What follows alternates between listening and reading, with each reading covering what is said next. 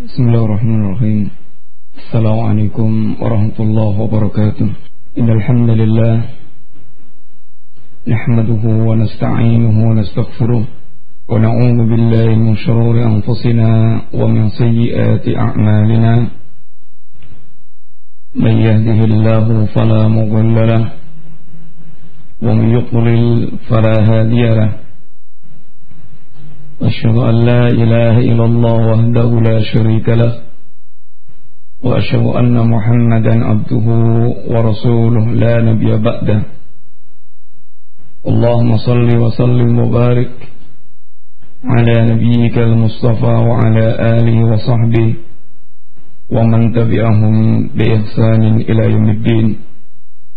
أما بعد الحمد لله Ikhwani wa akhwati fillah rahimana wa rahimakumullah. Kembali kita bersama-sama di majlis Riyadhus Salihin.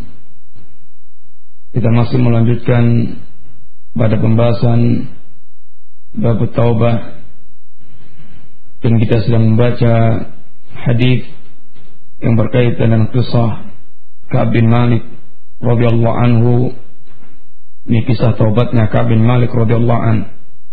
Kemarin telah kita baca kurang lebih separuh dari hadis ini di mana yang dibawakan oleh Abdullah ibnu Ka'ab ibnu Malik ini Abdullah anaknya Ka'ab bin Malik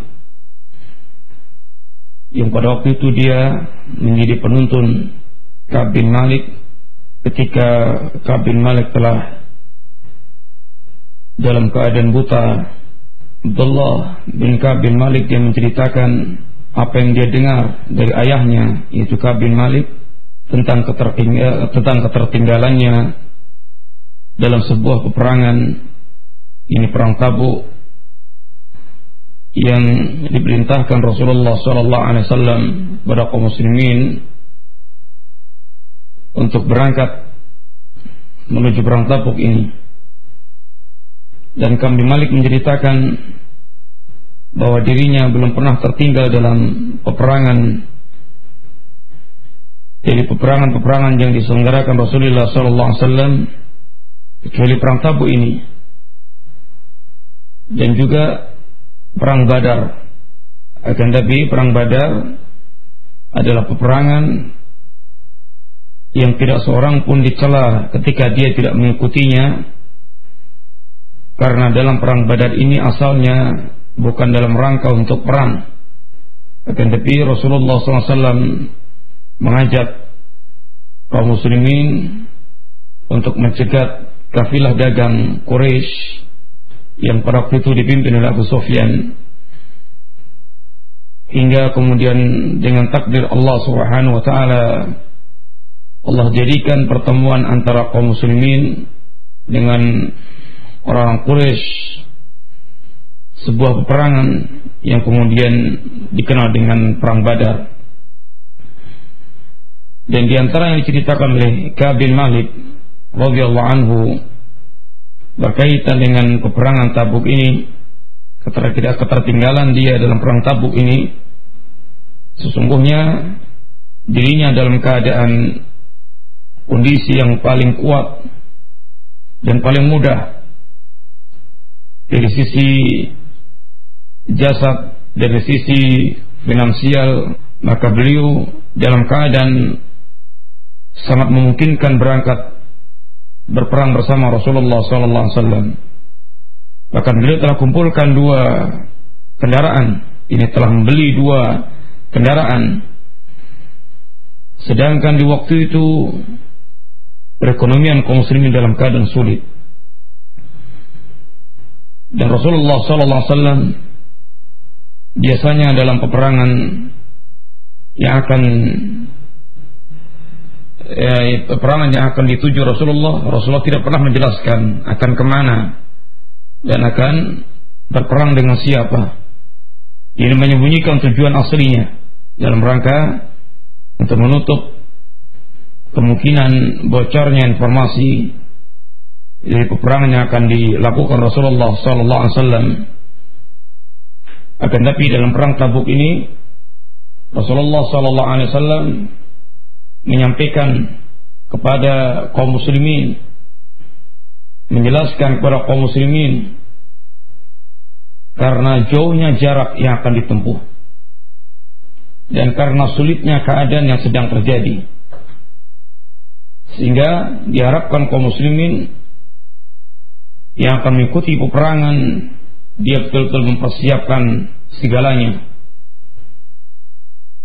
karena dalam perang tabuk ini Allah menyebut dengan Yaumul Asra. Ini hari yang penuh dengan kesulitan. Dikatakan demikian yang pertama karena jarak tempuhnya memang jauh sekitar 778 km. Jarak yang jauh. Ini hampir dua kali lipat jarak antara Makkah Madinah. Yang membutuhkan waktu perjalanan yang cukup panjang, cukup lama. Sudah demikian, waktunya adalah waktu yang sangat panas. Keadaan cuaca yang sangat panas. Dan sudah demikian pula keadaan sulitnya ekonomi kaum muslimin waktu itu. Sehingga dikatakan bahwasanya kaum muslimin waktu itu satu karma pun dibagi dua karena sulitnya makanan. Bahkan sebagian mereka hanya berganti-ganti menghisap satu karma. Dan di antara yang sangat menggoda pula di tengah-tengah kesulitan yang demikian, maka hari-hari telah hari-hari saat buah-buah korma sedang tumbuh mekar dan tinggal menunggu saat panennya. Maka ini sesuatu yang sangat berat bagi jiwa manusia untuk meninggalkan kota Madinah, berperang, yang segala resikonya dan seterusnya. Maka Rasulullah umumkan perang Badar ini, perang Tabuk ini kepada kaum muslimin agar mereka mempersiapkan diri baik-baik. Kemudian kaum muslimin mempersiapkan diri ikut berangkat perang bersama Rasulullah SAW dalam jumlah yang sangat banyak. Diriwayatkan jumlah kaum muslimin yang mendaftar dan ikut berperang bersama Rasulullah sekitar 30-an ribu. Dan dalam peperangan ini tidak ada seorang pun yang ingin dia tidak mengikutinya kecuali dia berpikir bahwa dia tidak akan ketahuan. Kecuali kalau wahyu turun memberitahukan tentang keadaan mereka. Ketika para sahabat mereka telah bersiap-siap mempersiapkan diri untuk berangkat bersama Rasulullah sallallahu alaihi wasallam maka Ka'ab bin Malik dia ceritakan dia selalu pulang dalam keadaan tidak segera bersiap-siap. Sampai hari keberangkatan kaum muslimin bersama Rasulullah sallallahu alaihi wasallam mereka telah berangkat maka Khabib Malik demikian pula belum tergerak untuk segera melakukan persiapan dan berangkat bersama dengan kaum muslimin hingga tertinggal telah berangkat Rasulullah dan para sahabat dan Khabib Malik belum bersiap-siap sedikit pun untuk mengejar keberangkatan Rasulullah sallallahu alaihi wasallam. Padahal andaikan dia bersiap-siap, dia bisa mengejar kaum muslimin. Hingga biqadarillah Kabin Malik dia tertinggal dan tidak ikut berperang bersama Rasulullah sallallahu alaihi wasallam sehingga dalam peperangan ini yang tertinggal di Madinah ada tiga kelompok manusia. Yang pertama orang Allah ya orang yang pertama orang yang Rasulullah perintah untuk mengganti dirinya menjaga Madinah. Sebagaimana Ali bin Abi Thalib yang Rasulullah SAW perintahkan untuk menjaga wanita dan anak-anak dan keluarganya hingga kemudian dicela orang munafik. Yang kedua al-mustad'afin orang-orang yang lemah, yang berudur, Karena mereka tidak bisa berangkat berperang karena lemah. Karena ada ubur yang menjadikan dia tidak, bisa berangkat. Yang ketiga, dan yang dicela ini orang-orang munafik. Orang-orang yang memang tidak ada kecintaan kepada Islam dan kaum muslimin dan tidak ada kecintaan kepada jihad di jalan Allah Subhanahu wa taala. Dan Kabin Malik demikian sedihnya melihat keadaan orang-orang yang tertinggal berperang karena tidak didapatkan kecuali orang-orang munafik. Dan kemudian sesampai Rasulullah SAW di Tabuk, Rasulullah menanyakan tentang Kabin Malik. Kata Rasulullah kepada para sahabat, "Ma fa'ala ibn Malik?" Apa yang dilakukan oleh Kabin Malik? Maka berkatalah seorang dari Bani Salamah, "Ya Rasulullah, dia telah tertahan oleh burdahnya yang indah dan kekagumannya pada dirinya.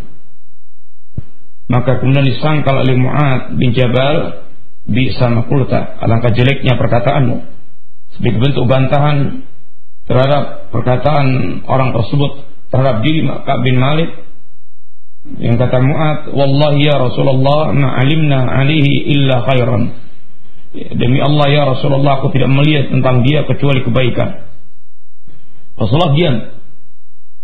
Rasulullah mendiamkan terhadap keduanya. Apa yang dikatakan orang tersebut, yang apa yang dikatakan oleh Ka'ab bin Malik, Rasulullah diamkan.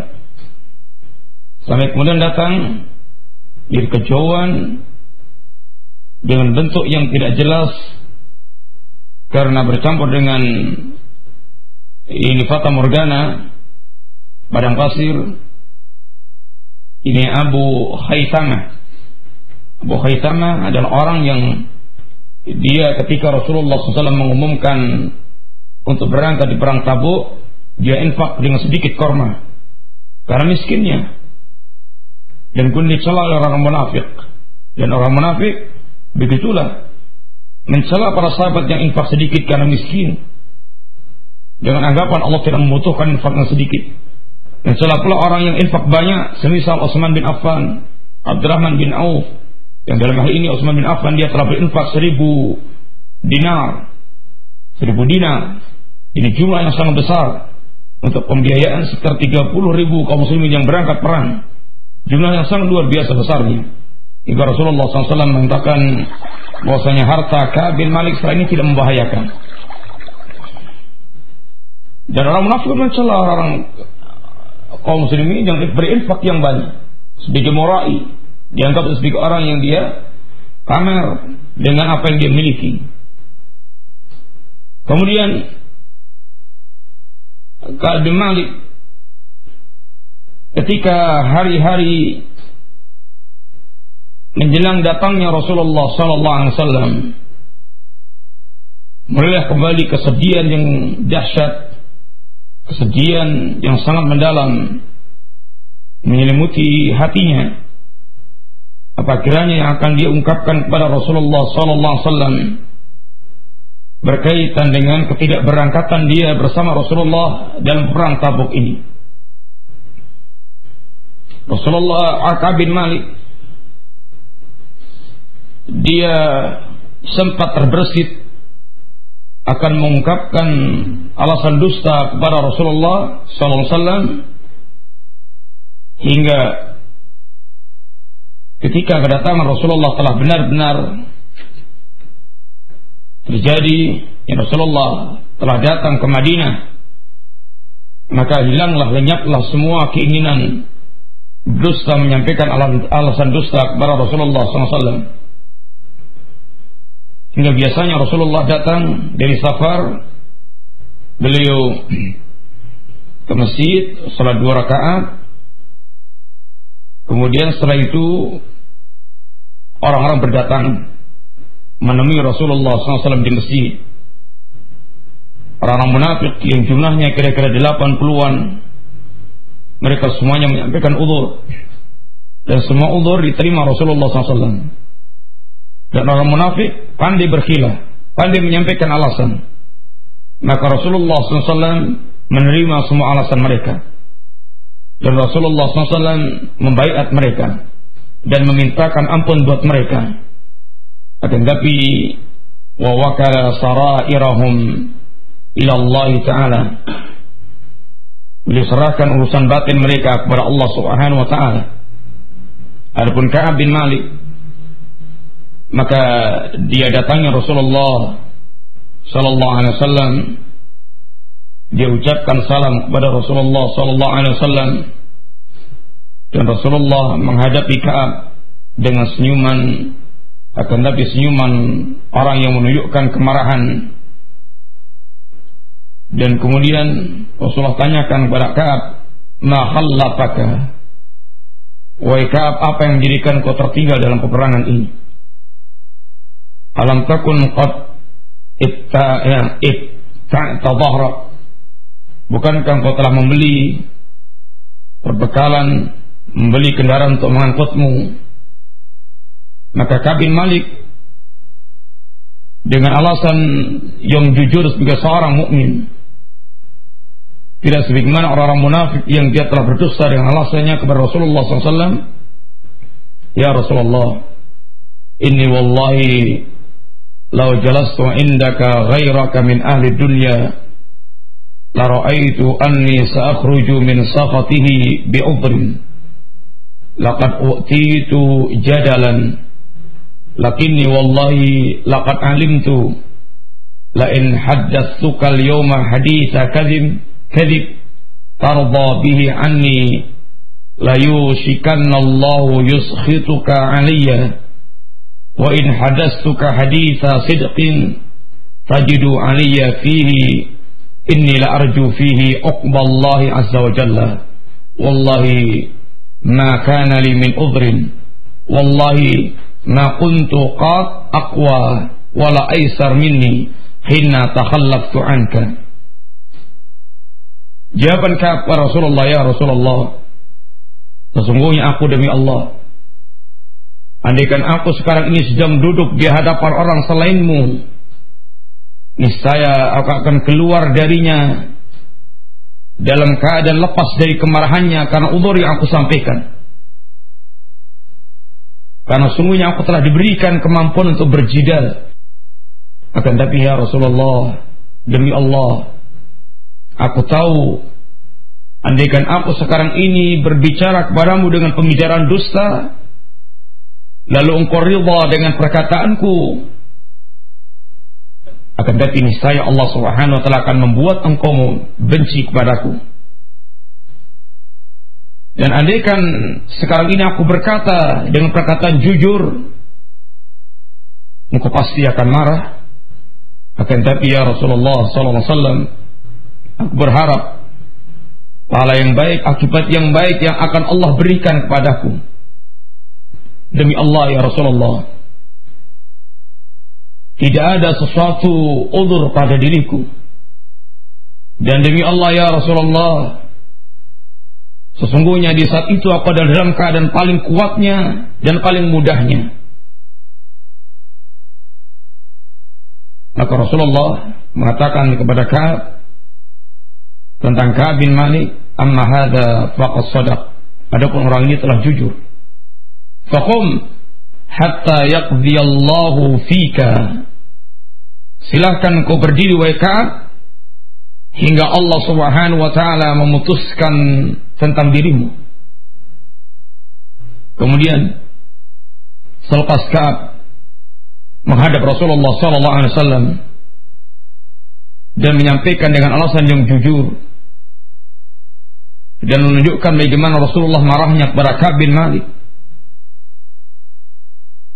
Maka datanglah seorang dari Bani Salamah yang mengikuti Ka'ab.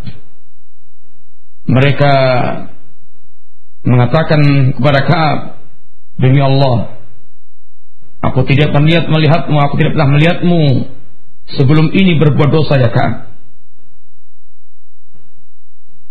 Apakah begitu lemahnya aku menyampaikan alasan di hadapan Rasulullah SAW?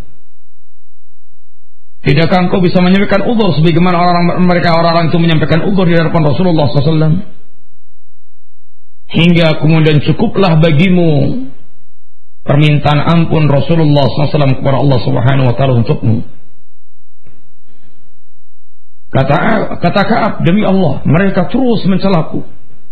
Mereka terus mencela mencaciku dengan apa yang telah kusampaikan kepada Rasulullah SAW sampai aku ber, sampai aku berangan-angan kalau aku bisa kembali kepada Rasulullah sallallahu alaihi wasallam menyampaikan alasan-alasan dusta di hadapan beliau hingga aku mendustai diriku sendiri. Kemudian aku katakan kepada mereka, apakah ada orang yang tertimpa seperti saya? Apakah ada orang yang dia mendapatkan keadaan seperti diriku ini? Mereka mengatakan ada. Ada orang yang semisalmu, dua orang. Dua orang itu adalah Murarah bin Ibn Rabi dan Hilal bin Umayyah.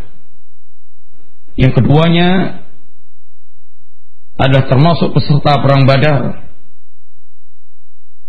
Dan pada dirinya ada uswah maka begitu Kaab mendengar ada dua orang yang seper semisal dirinya, maka Kaab tenanglah dengan apa yang telah dilakukan menyampaikan alasan yang jujur kepada Rasulullah Sallallahu Alaihi Wasallam. Kemudian setelah itu yang Rasulullah perlakukan kepada tiga orang ini yang tertinggal dalam perang Tabuk Insya Allah kemarin kita sampai di sini kita lanjutkan. Famadaitu hina dzakaruhuma dzakaruhuma li ونهى رسول الله صلى الله عليه وسلم عن كلامنا أيها الثلاثة من بين من تخلف عنه قال فاستنبنا الناس أو قال تغيروا لنا حتى تنكرت لي في نفس الأرض فما هي بالأرض التي أعرف Falabisna ala dhalika khamsina lailatan. Kata bin Malik, setelah mereka menyebutkan kepadaku tentang dua orang yang mereka keduanya ikut perang Badar dan pada dirinya ada uswah, ini ada kebaikan, ini orang-orang saleh. Maka Kab mengatakan berlaluah kemudian berlalulah kemudian hari-hari di mana Rasulullah SAW melarang manusia yang melarang para sahabat untuk berbicara kepada kami bertiga. Ini orang-orang yang tertinggal. Maka manusia menjauhi kami atau mereka berubah sikap pada kami. Hingga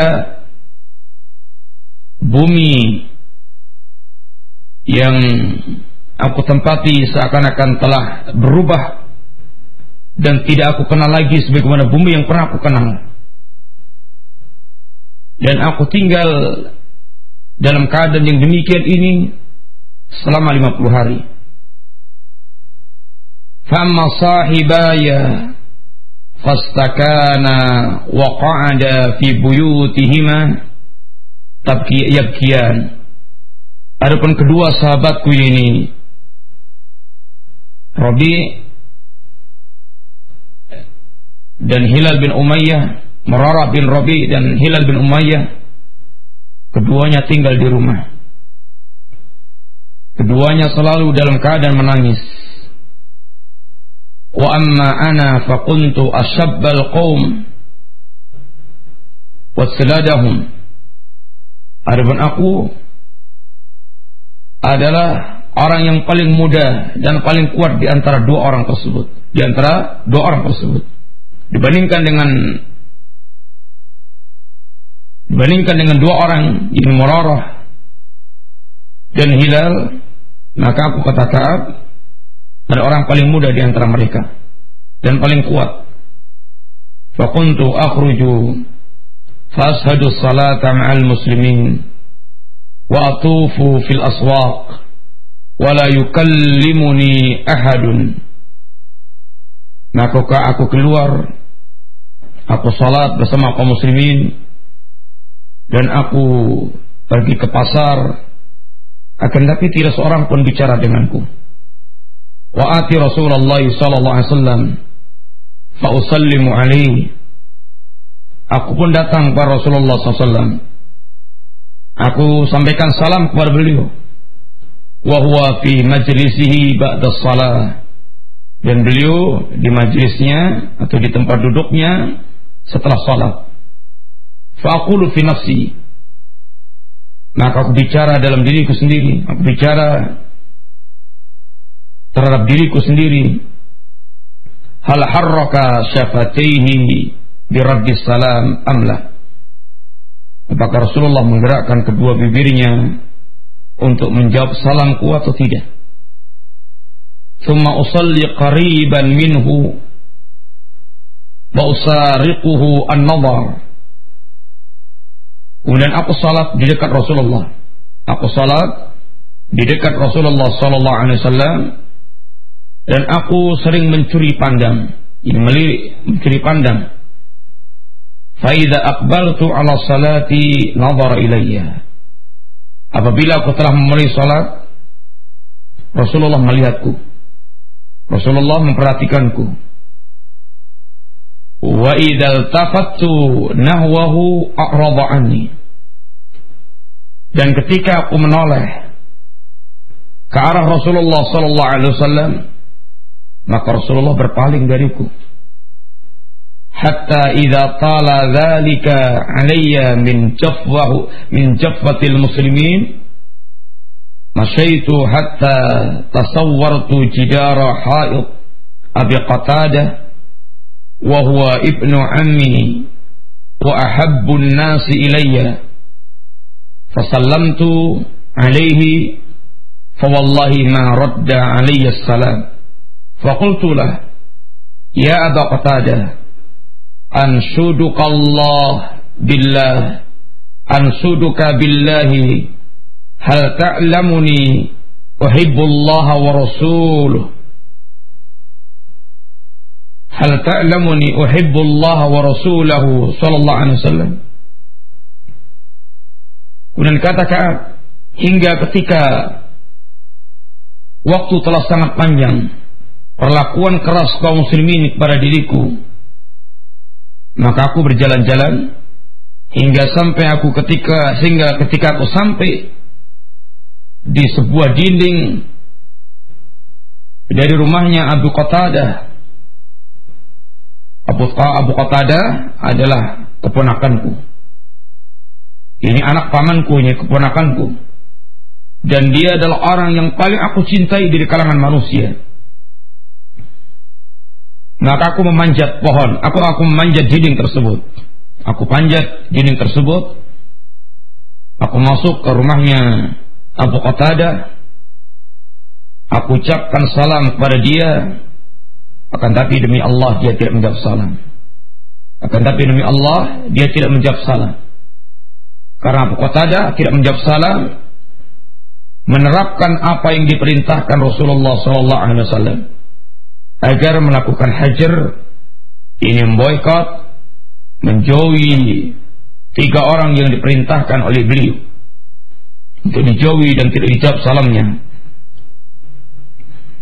Hingga aku katakan kepada Abu Qatadah, ya Abu Qatadah. Wahai Abu Qatadah. Demi Allah, aku tanyakan kepadamu dengan nama Allah. Apakah engkau tidak tahu? Apakah aku mencintai, tidakkah engkau tahu bahwasanya aku mencintai Allah dan Rasulnya sallallahu alaihi wasallam? Aku ulangi sampai tiga kali yang demikian itu. Aku tanyakan kepada engkau ya Abu Qatadah dengan amma dengan asma Allah demi Allah. Tidakkah engkau tahu aku mencintai Allah dan Rasulnya? Maka hingga akhirnya dia mengatakan Allah wa Rasuluhu a'lam. Allah dan Rasulnya yang lebih tahu.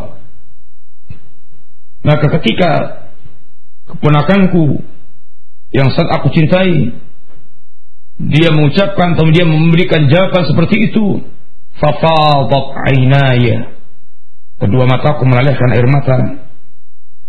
Wa tawallaitu hatta tasawwartu al-jidar.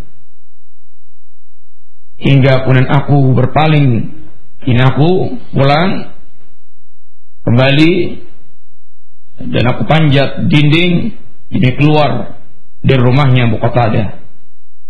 Fabaina ana amsi fi suq fi suqil Madinah ida nabati min nabti ahli Syam mimman qadima bit ta'am yabi'uhu bil Madinah yaqul man yadullu ala Ka'b ibn Malik Kemudian di saat aku sedang berjalan di pasar Madinah, datanglah seorang petani dari Syam yang dia sedang menjajakan makanannya. Kemudian dia mengatakan man yadullu ala Ka'ab ibn Malik. Dia tanya kepada manusia siapa di antara kalian, sesiapa yang bisa menunjuk menunjukiku menunjukkan kepadaku mana Ka'ab bin Malik. Fatafiqan nas yushiruna lahu ilayya hatta ja'ani fadafa'a ilayya kitaban min Malik Ghassan. Wa kuntu katiban faqara'tuhu fa idza fihi. Amma ba'du fa innahu qad balaghana anna sahibaka qad jafaka ولم يجعلك الله بدار هوان ولا مضيعا. فالحق بنا نواسك. فقلت حين قرأتها وهذه أيضا من البلاء. فتيممت بها التنور. فسجرتها حتى إذا مضت أربعون من الخمسين واستلبث الوهي إذا رسول الله إذا رسول رسول الله صلى الله عليه وسلم يأتيني فقال إن رسول الله صلى الله عليه وسلم يأمرك أن تعسل امرأتك kemudian ketika kami sedang berjalan di pasar Madinah datanglah seorang petani dari Syam yang di waktu itu sedang menjajakan makanannya dia mengatakan kepada manusia siapa yang bisa menunjukiku mana Kabin Malik. Maka kemudian manusia menunjukkan dengan isyarat tentang diriku. Kemudian orang tersebut mendatangiku. Maka dia serahkan tulisan yang berasal dari Raja Ghassan. Dan waktu itu yang sebelumnya aku adalah seorang penulis yang bisa membaca. Maka aku baca surat tersebut dan di dalamnya tertulis amma ba'du. Adapun setelah itu fa innahu qad balaghana. Maka sungguhnya telah sampai kepadaku sesungguhnya sahabatmu para sahabatmu telah berlaku kasar kepadamu. Dan Allah tidak menjadikanmu di negeri yang hina. Dan dan Allah tidak menjadikanmu di negeri yang hina dan sempit. Maka temuilah kami kami akan hiburmu kami akan menghibur Anda. Maka aku katakan ketika aku telah baca surat tersebut, hadhihi aidan minal bala. Ini adalah merupakan ujian pula. Ujian Kaab dirasakan yang pertama ujian ini hajar yang Rasulullah perintahkan kepada para sahabat. Pemboikotan yang diperintahkan para sahabat. Ini ujian. Ujian yang kedua tawaran dari seorang raja kafir, raja Ghassan yang menawarkan kebahagiaan, perlakuan yang baik pada Ka'ab bin Malik. Maka beliau katakan ini adalah balak pula. Maka kemudian Ka'ab bin Malik dia lemparkan surat tersebut ke tungku dan dia bakar hingga kemudian ketika telah berlalu 40 hari dari 50 hari yang aku alami maka dan waktu itu wahyu pun belum turun. Wahyu belum turun, wahyu yang berbicara tentang diriku belum turun. Maka datanglah, tiba-tiba datanglah utusan Rasulullah sallallahu alaihi wasallam dan dia mengatakan Sesungguhnya Rasulullah SAW memerintahkanmu agar engkau menjauhi istrimu. Fakultu aku katakan pada utusan tersebut, utalliquha ammadha af'al.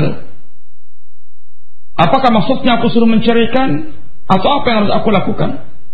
Qala kata utusan tersebut, la bal i'tasilha fala taqa fala taqrabannaha tidak.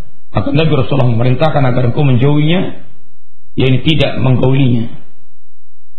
Ini tidak menjimai. Wa arsala ila sahibayya bimisri dhalik. Utusan ini pun mendatangi pula kepada kedua sahabatku ini Murarah dan Hilal dan menyampaikan semisal apa yang dikatakan kepadaku. Fakultu li imraati setelah datang utusan tersebut yang membawa perintah Rasulullah SAW agar aku menjauhi istriku, maka aku katakan pada istriku, ilhaqi bi ahli, fakuni indahum, hatta yakdi Allahu fi hadzal amr.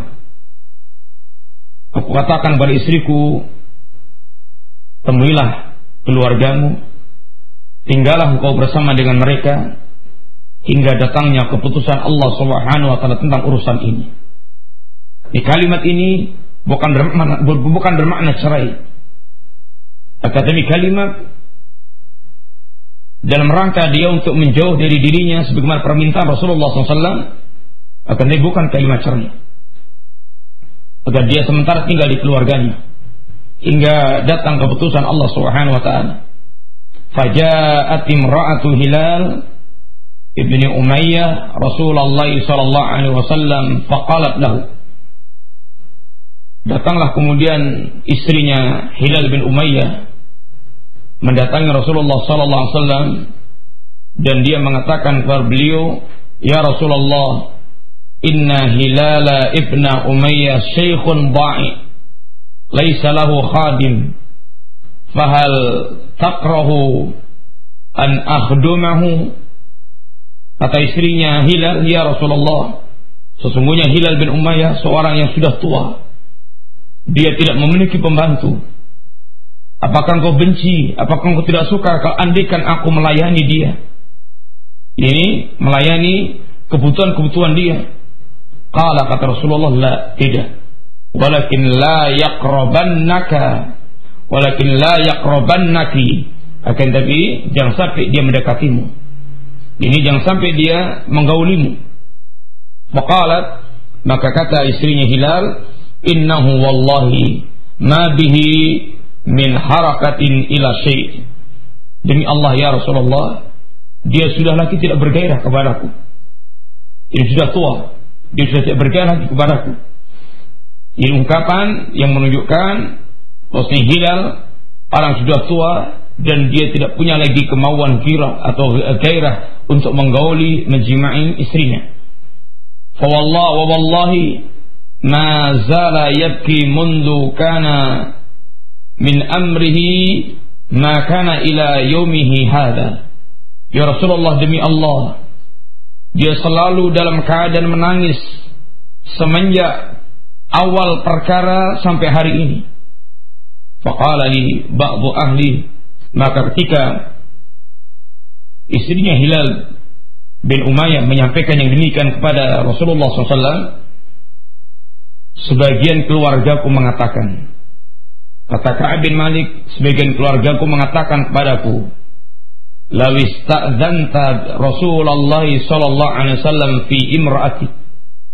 Andaikan kau minta izin kepada Rasulullah sallallahu alaihi wasallam tentang istrimu, faqad adana li imraati Hilal ibni Umayyah an takhdumahu.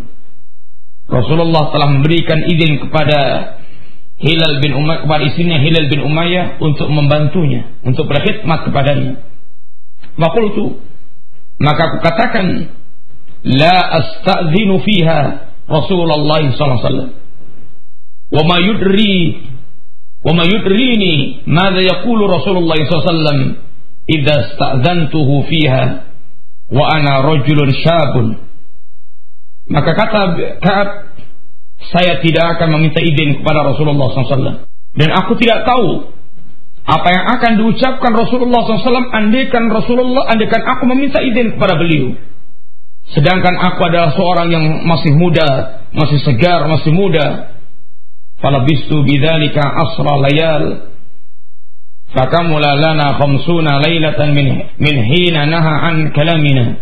Maka aku tinggal sepuluh hari dalam keadaan demikian ini tanpa istri tanpa pelayanan istri hingga sempurnalah waktu 50 hari semenjak larangan Rasulullah SAW agar manusia tidak berbicara kepada kami. Suma itu salat al-fajri Sobah khamsina lailatan ala dhahri baitin min buyutina. Kemudian aku salat fajar di suatu pagi di hari yang telah berlalu 50 hari aku salat di rumahku. Aku salat di punggung rumahku ini di atas rumahku. Fabaina ana jalisun alal hal allati dzakara Allah taala minna. Qad dhaqat alayya nafsi wa dhaqat alayya al-ardu bima rahubat. Sami'tu sawta sarikhi سمعت صوت صارخ أو فعل سمع يقول بأعلى صوته يا كعب يا كعب ابن مالك أبشر. فغررت ساجدا وعرفت أنه قد جاء فرج وآذن رسول الله صلى الله عليه وسلم الناس بتوبة الله عز وجل علينا حين صلى صلاة الفجر. فذهب الناس يبشروننا. فذهب قبل صاحبي مبشرون وراقص رجل إلي فرسا وسعى ساء من أسلم قبلي وأوفى على الجبال وكان صوت أسرع من الفرس. فلما جاءني الذي سمعت صوته يبشرني nasa'tu lahu thawbiya tasawtuhuma iyahu bibisharatihi wallahi ma amliku ghairahuma yawma idin kemudian ketika telah berlalu 50 hari dan ketika Kabin Malik sedang salat fajar di atas rumahnya maka tiba-tiba datanglah seorang yang pada waktu itu aku dalam keadaan betul-betul merasakan sempitnya suasana. Seakan-akan bumi yang luas itu adalah menyempit. Di saat keadaanku demikian, aku dengar suara teriakan dari Bukit Sa'la Orang yang mereka dengan suara kerasnya mengatakan, Ya Ka'ab Ibn Malik, Abshir. Wahai Ka'ab bin Malik, bergembiralah engkau. Maka aku pun kemudian sujud. Ini sebagai bentuk sujud syukur. Dan aku tahu sesungguhnya telah datang jalan keluar.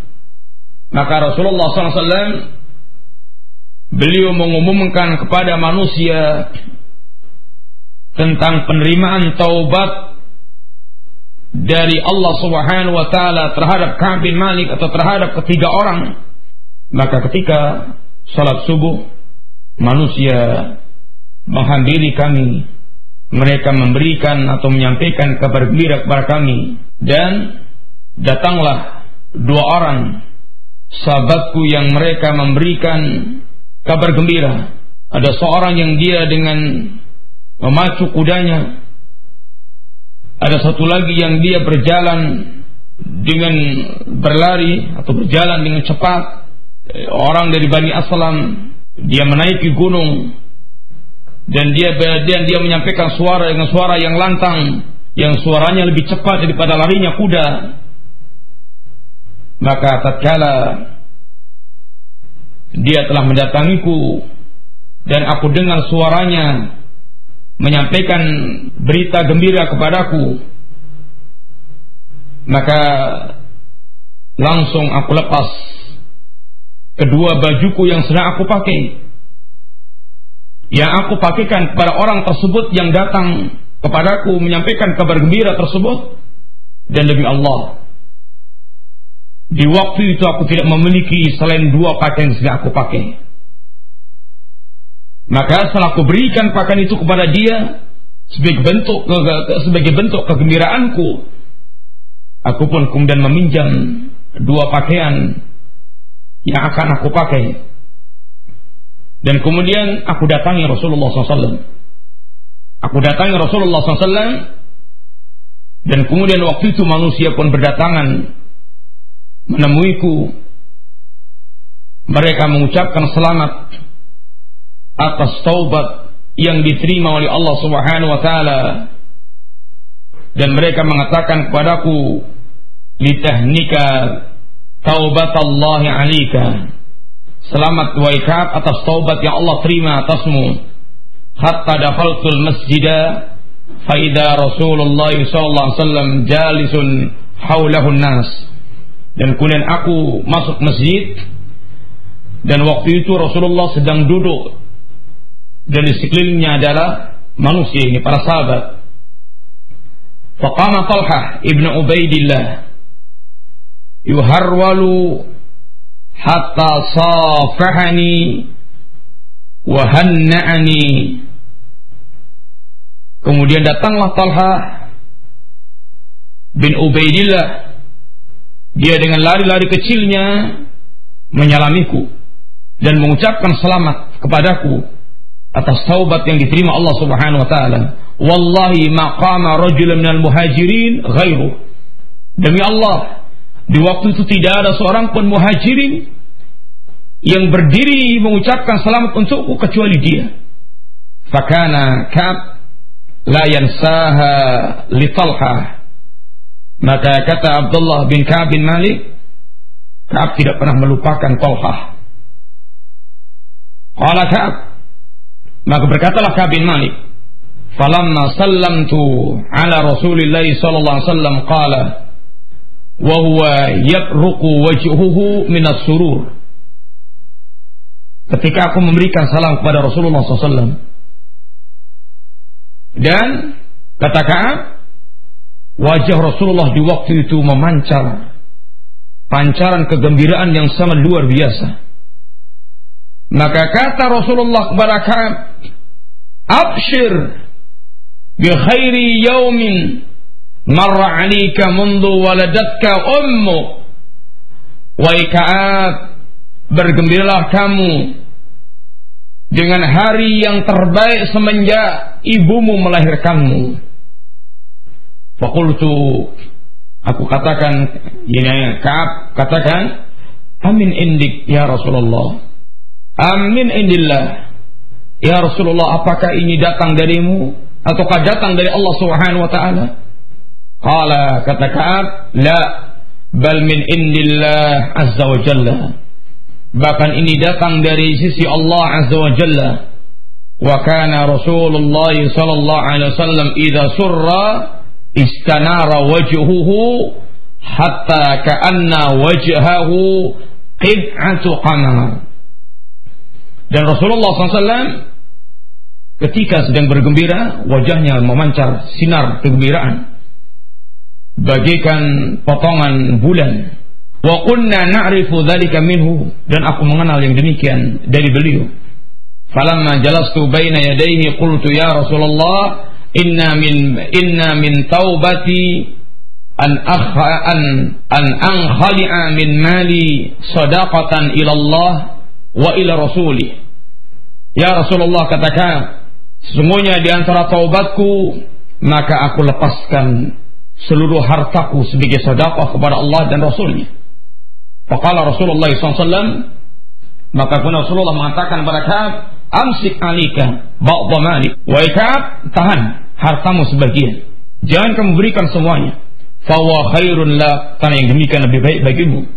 Fakultu aku katakan inni amsiku sahmi alladhi bi khaybar maka aku sisakan hartaku yang ada di Khaybar. Wa qultu dan aku katakan ya Rasulullah Inna Allah Ta'ala innama anjani bisidqin bisidqi wa inna min taubati alla uhadditha illa sidqan ma baqaitu.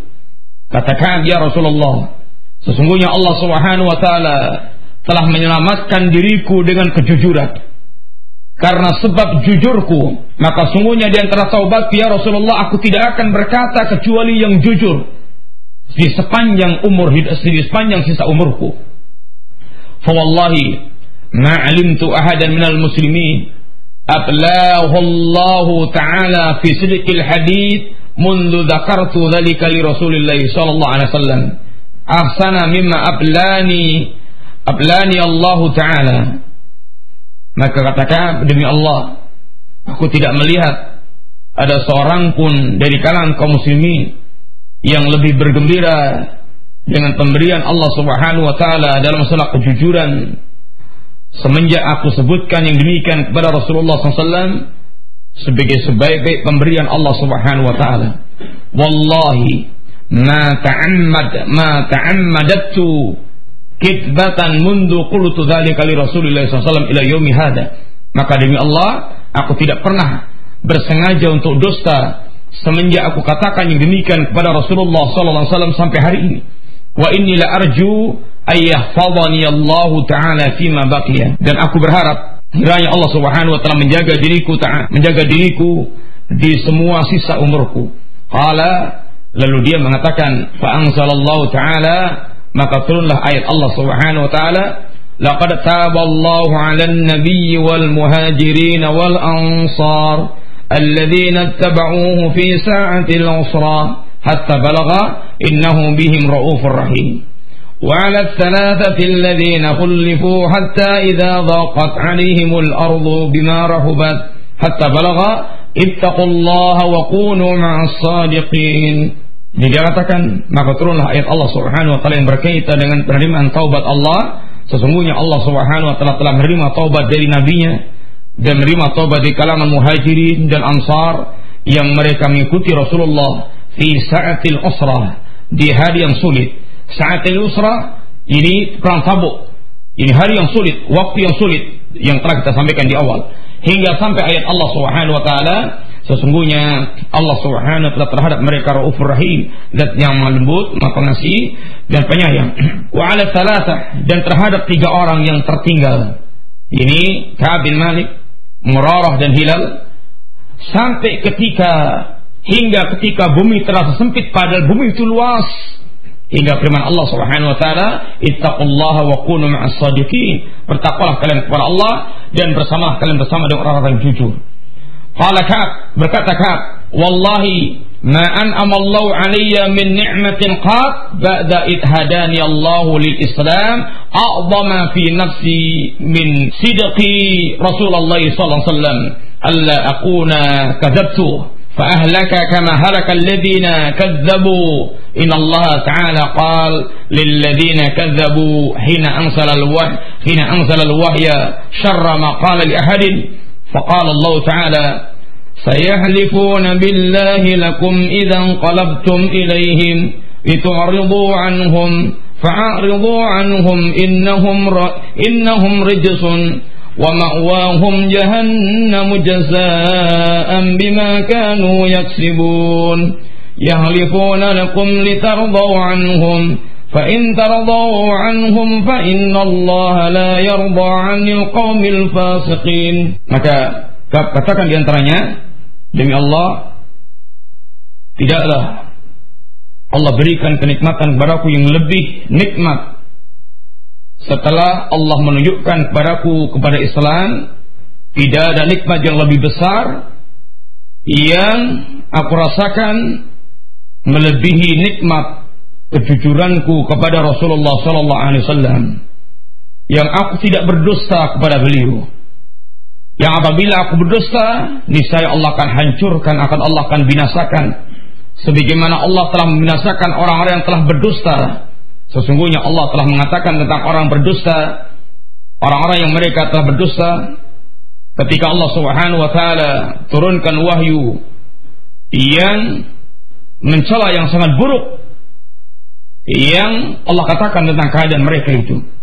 Allah katakan saya hilifuna billah lakum. Mereka orang-orang munafik itu dia akan bersumpah atas nama Allah Subhanahu wa taala kepada kalian apabila kalian telah kembali kepada mereka. Ini agar kalian berpaling dari mereka. Ini agar kalian ini menerima sumpah-sumpah mereka. Anhum, maka berpalinglah dari mereka. Sungguhnya mereka adalah hijsun, orang yang najis, orang yang kotor jiwanya. Dan tempat tinggal dia adalah jahanam jazaan bima kanu yaksibun sebagai balasan terhadap apa yang telah mereka lakukan. Yalifuna lakum litardau anhum. Mereka bersumpah kepada kalian agar kalian ridha terhadap mereka. Fa in tardau anhum fa inna Allah la yarda 'anil qaumil fasiqin. Anikan kau ridha ya Muhammad, anikan kalian ridha tentang terhadap mereka, sungguhnya Allah tidak ridha terhadap orang-orang fasik. Maka berkata kunna khullifna ayyuha thalathah an amri ulaika man amri ulaika alladhina qabila minhum. Rasulullah SAW hina halafu lah. Katakan kami bertiga adalah orang-orang yang tertinggal dari perkara atau orang yang ditangguhkan dari perkaranya orang-orang yang mereka telah diterima sumpahnya di hadapan Rasulullah SAW ini orang munafik menyampaikan sumpah dan diterima sumpahnya oleh Rasulullah. Adapun tiga orang, Ka'ab, Murarah dan Hilal ditangguhkan. Maka Rasulullah memberikan, maka Rasulullah membaiat mereka, Rasulullah memintakan ampun untuk mereka. Sedangkan kami ditangguhkan oleh Rasulullah wa arja'a Rasulullah sallallahu alaihi wasallam amrana hatta qadallah ta'ala fihi bidzalik. Rasulullah menangguhkan kami hingga Allah memutuskan perkara untuk kami. Sehingga Allah mengatakan wa ala salasatil ladzina hulifu dan terhadap tiga orang yang mereka tertinggal wala walaysa alladhi dzakara mimma khulifna takhallufana min al-ghas wa innama huwa takhlifu iyana wa irja'uhu wa amarana amman halafa lahu wa i'tadara ilayhi faqabila minhu. Maka ayat ini bukanlah berkaitan dengan penyebutan berkaitan ketertinggalan kami di dalam perang akan Nabi ditangguhkannya. Ditangguhkannya taubat penerimaan taubat oleh Allah Subhanahu wa taala dari orang-orang yang mereka telah bersumpah dan menyampaikan udur kepada Rasulullah SAW. Hadis ini diriwayatkan oleh Imam Bukhari dan Imam Muslim. Dalam riwayat yang lainnya bahwasanya Nabi anna Nabi SAW kharaja fi ghazwati Tabuk yaum al-Khamis. Rasulullah biasa keluar, Rasulullah keluar di perang Tabuk ini hari Kamis. Wa kana yuhibbu ay yakhruja yaum al-Khamis. Dan Rasulullah SAW biasanya suka pergi ini pada hari Kamis dan riwayat yang lainnya wa kana la yaqdamu min safarin illa naharan fi dhuha dan Rasulullah biasanya datang di safar di waktu duha ini di waktu siang Faida qadima bada'a bil masjid fasalla fi rak'atain thumma jalasa fihi. Dan Rasulullah biasanya ketika datang di bepergian, Rasulullah menuju masjid dan salat dua rakaat, kemudian beliau duduk di masjid tersebut. Ah, demikianlah hadis yang kita baca yang cukup panjang dan sengaja kita baca sampai tuntas. Mudah-mudahan kita bisa menyimak hadis hadis ini apa yang terkandung dalam apa yang terkandung dalam riwayat tersebut? Riwayat yang menceritakan bagaimana tentang keadaan Kabin Malik ketertinggalan beliau di waktu perang Tabuk. Uh, ya, insya Allah kita akan mengambil faedah pelajaran-pelajaran yang terkandung dalam hadis tersebut di waktu yang akan datang. Karena waktu kita habis maka kita cukupkan sekian. Mudah-mudahan sekalipun kita sekedar membaca hadis, membaca riwayat bagaimana Kabin Malik menceritakan dirinya berkaitan dengan penerimaan taubat Allah Subhanahu wa taala ada faidah yang kita dapatkan. Insyaallah kita akan lanjutkan pada pekan yang akan datang mengambil faidah, fawaid kandungan yang pelajaran yang bisa kita ambil dari riwayat tersebut. Dan insyaallah banyak faidahnya, banyak pelajarannya dan tapi waktu kita karena terbatas insya Allah kita uh, sampaikan di waktu yang akan datang Demikian dari kami kita tutup sekian dulu. Wassalamualaikum warahmatullahi wa ala alihi wasallam. Apabila ada pertanyaan silakan. Apabila tidak, alhamdulillah. Hajar Rasulullah pada Ka'ab bin Malik ya Ustaz. Bismillahirrahmanirrahim. Uh, hajar yang diharapkan Rasulullah SAW kepada Ka'ab bin Malik asalnya memboikot seorang muslim adalah haram dan tidak boleh lebih dari tiga hari. Boleh seorang dia mengungkapkan kejengkelan dia atau kemarahan dia pada seorang karena suatu urusan, maka nanti tidak boleh lebih dari tiga hari. Adapun dalam urusan agama, hajar atau pemboikotan yang dilakukan kepada seorang, maka dibolehkan lebih daripada tiga hari. Adapun faedah dari hajar yang dilakukan Rasulullah SAW adalah berkaitan dengan masalah maslahat. Maslahat terhadap orang yang dihajar. Maslahat baik orang yang mereka melakukan hajar. Dan asalnya hajar di dalam Islam adalah bagikan obat seperti obat ini obat diberikan dalam rangka untuk mendatangkan masalah, mendatangkan kebaikan. Dan obat ini diberikan tidak boleh melebihi dosis atau tidak boleh overdosis. Yang jelas dalam masalah hajar yang dilakukan Rasulullah SAW kepada Ka'ab bin Malik adalah terkandung masalah kebaikan bagi Ka'ab, kebaikan bagi agama Ka'ab, sehingga mengandung pendidikan yang besar bagi Ka'ab terhadap kelasiman atau terhadap uh, komitmen yang seharusnya dilakukan seorang muslim terhadap agamanya. Adapun sampai 50 hari dan seterusnya dalam masalah ini ada semuanya berpulang kembali kepada Allah Subhanahu wa taala. Rasulullah sallallahu alaihi wasallam semuanya atau berjalan semuanya dengan bimbingan wahyu dari Allah Subhanahu wa taala.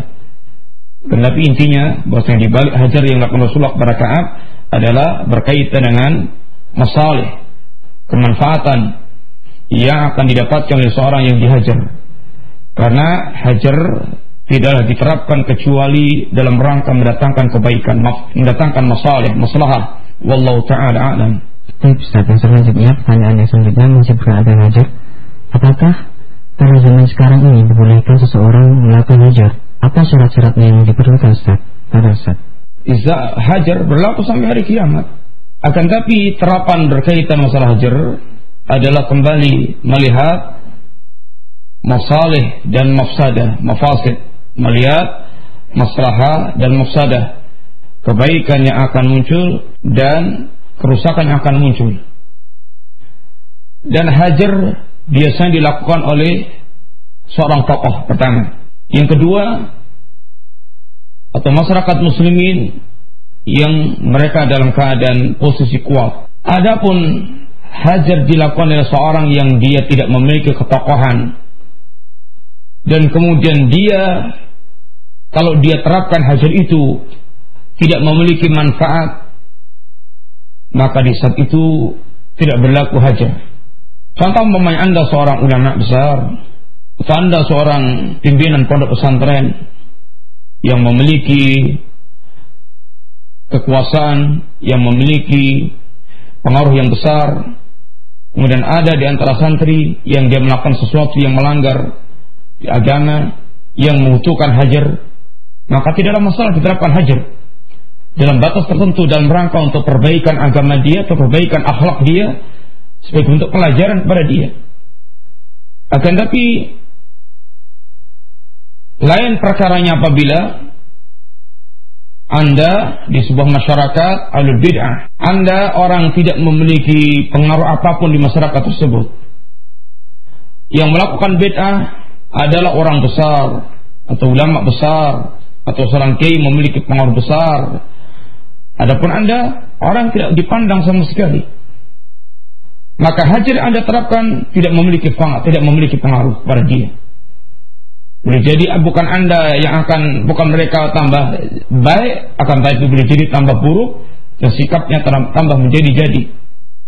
Ala kulihal Allah taala bahwasanya masalah hajar ini kembali kepada masalah dan musadah dan di antaranya di antara syaratnya adalah hajar yang diterapkan ini mendatangkan masalah dan yang melakukan orang-orang yang memiliki pengaruh orang yang memiliki pengaruh orang memiliki ini pengaruh apakah itu ulama atau apakah itu penguasa sehingga orang tersebut ketika diajar akan betul-betul bisa mendatangkan kebaikan.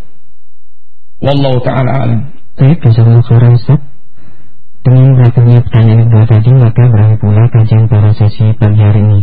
Untuk selanjutnya, sebelum kita tutup, bisakah Ustaz berikan kesimpulan berkenaan dengan pertemuan kita pada pagi ini Ustaz? Pada Ustaz. Baca sampai selesai riwayat tersebut dengan harapan mudah-mudahan menimbulkan kecintaan kita sendiri terhadap riwayat asar atau hadis yang kita baca kemudian kita berinteraksi langsung dengan dalil yang telah disampaikan oleh para ulama dan ada pun kesimpulannya atau berkaitan dengan kandungan yang ada dalam hadis tersebut insyaallah kita akan ambil pada pekan yang akan datang. Dan kemudian sebagai taman saja tadi masalah hajar antum bisa baca dengan lebih leluasa dalam bukunya Syekh ini Ibrahim Ar-Rahili in mawqif al-sunnah wal jamaah di ahli al-ahwa li ahli bidah wal ahwa. Ini sikap al-sunnah wal jamaah terhadap al-bidah wal ahwa insyaallah antum bisa baca lebih luas di buku tersebut kaidah-kaidah dan terapan-terapan berkaitan masalah hajar insyaallah akan kita uh, perluas pembicaraan kita dalam mengambil uh, faedah dari hadis tersebut. Pada pertemuan akan datang bismillah insyaallah. Dan segala kurang kita istighfar kepada Allah Subhanahu wa taala. Kita tutup